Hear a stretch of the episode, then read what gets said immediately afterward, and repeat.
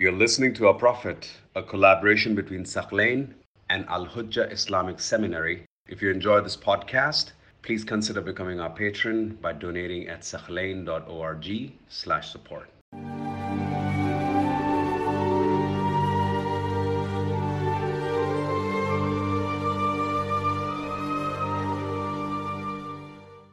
So we examined why God commanded the Prophet to marry Zainab. And it was basically to break this Arab custom of adoption and to demonstrate to society number one, that the wife of your adopted son is not technically your daughter in law. That's number one. Number two, the Prophet ﷺ wanted to demonstrate that in Islam there should be no racism, no arrogance. We should not feel strong about social class. So Zainab was married to who? To a former slave, Zayd. Now the Prophet is a great prophet. He has the highest status in society. Yet the Prophet married Zainab, who was married to a former slave. In doing so, the Prophet was breaking these barriers.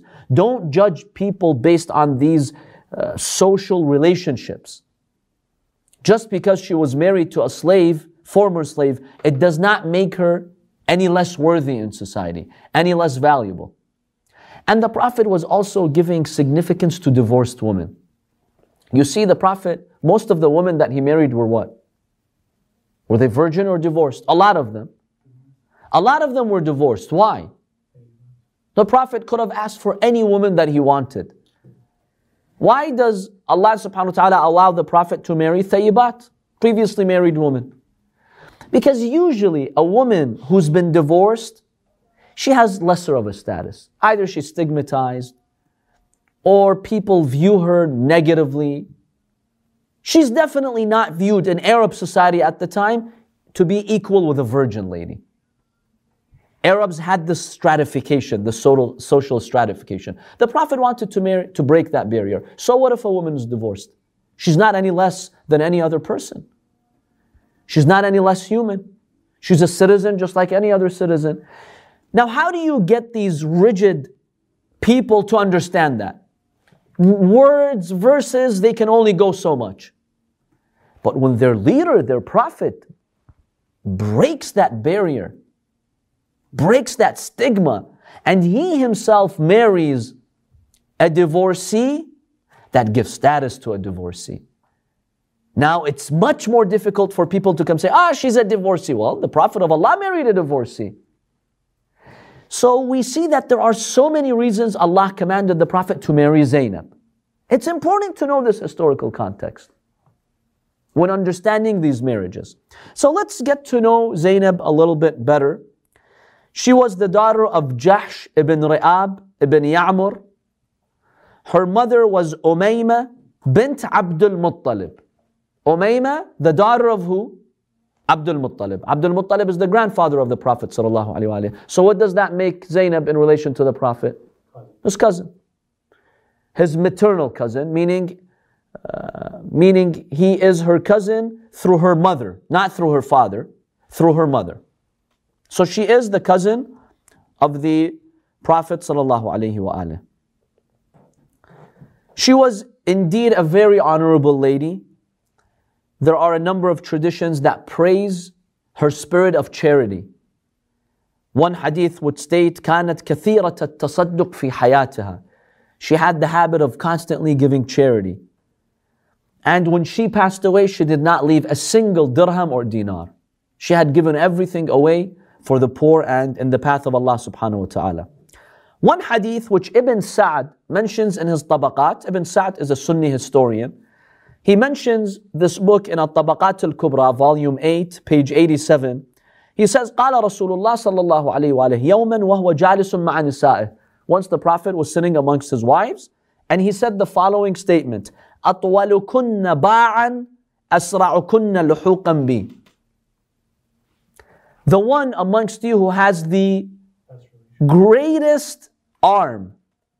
In Arabic, when you say longest hand, Longest arm, what does that mean? It's, a, it's, a, it's, a, it's an expression. Giver. The one who gives most, the one who's most charitable. By the way, I saw one hadith. I don't know if the source is reliable or not. But one of these historians mentioned it. When the Prophet mentioned this hadith, some of the wives of the Prophet, they started to compare their arms with the arms of the other woman. they took it literally. I don't know if that's uh, verified or not, but some historians have mentioned that. When the Prophet made the statement, the, the, the, wives of the Prophet got their hands out trying to say, okay, who has the longest arm? So the Prophet says, the one who's most charitable, أَسْرَعُكُنَّ لُحُوقًا بِي She would be the first to follow me, meaning the first to die after me. So many of these women, because they wanted to meet the Prophet after his death, they would try to be charitable. Zainab was the top amongst the wives of the Prophet who was charitable. Of course, this is after Lady Khadija No one matches Lady Khadija in her spirit of charity. We're talking in Medina after the Prophet had migrated. We even have a hadith from Aisha in which she praises Zainab. She says she was truly a worshipper of God. She was a place of refuge for orphans and widows. They could always go to her.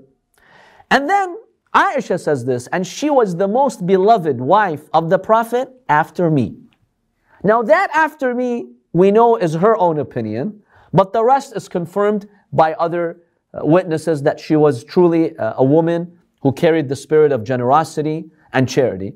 Aisha, she's, she's, she's claiming that she was the most beloved, and that next was Zainab, but that's only her claim.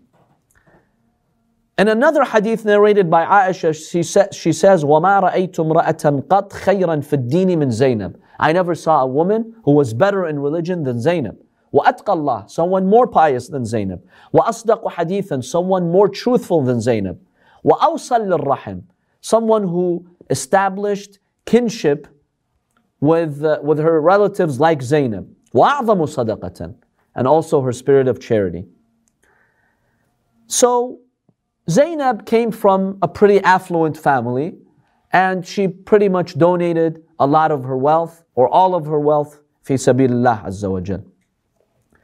There are historical accounts that state Umar ibn al-Khattab when he became the caliph after some time he established a, a yearly salary for the wives of the prophet.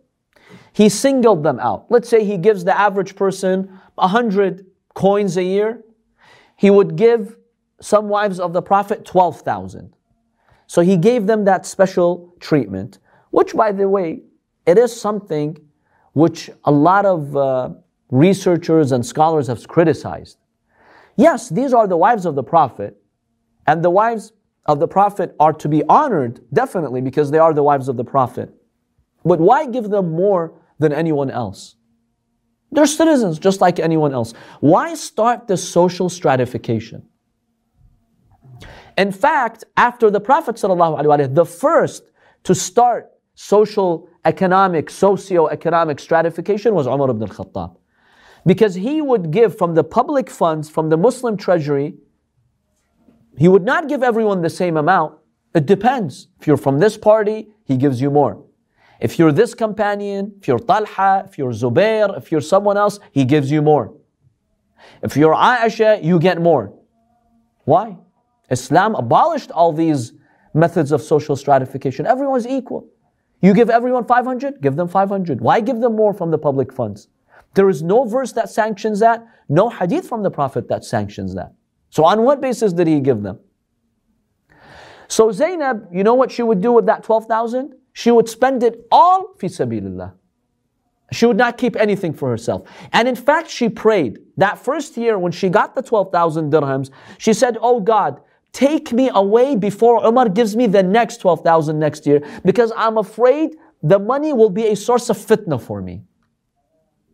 See, money is a source of fitna. It could e- easily play with your mind and heart. She says, Oh Allah, this 12,000, I had the courage and the strength to give it away. The next 12,000, I don't know. So take me away before that happens. And that year she died. She passed away. This is t- year 20 of the Hijrah when Umar ibn al-Khattab was uh, ruling. So So we find that she was truly a woman of honor, a woman of dignity, and she was the first woman, as the Prophet ﷺ has had predicted. She was the first amongst the wives of the Prophet to pass away after the Prophet ﷺ. When she died, she was 53 years old, according to a number of historians, and she was buried in the Baqi'.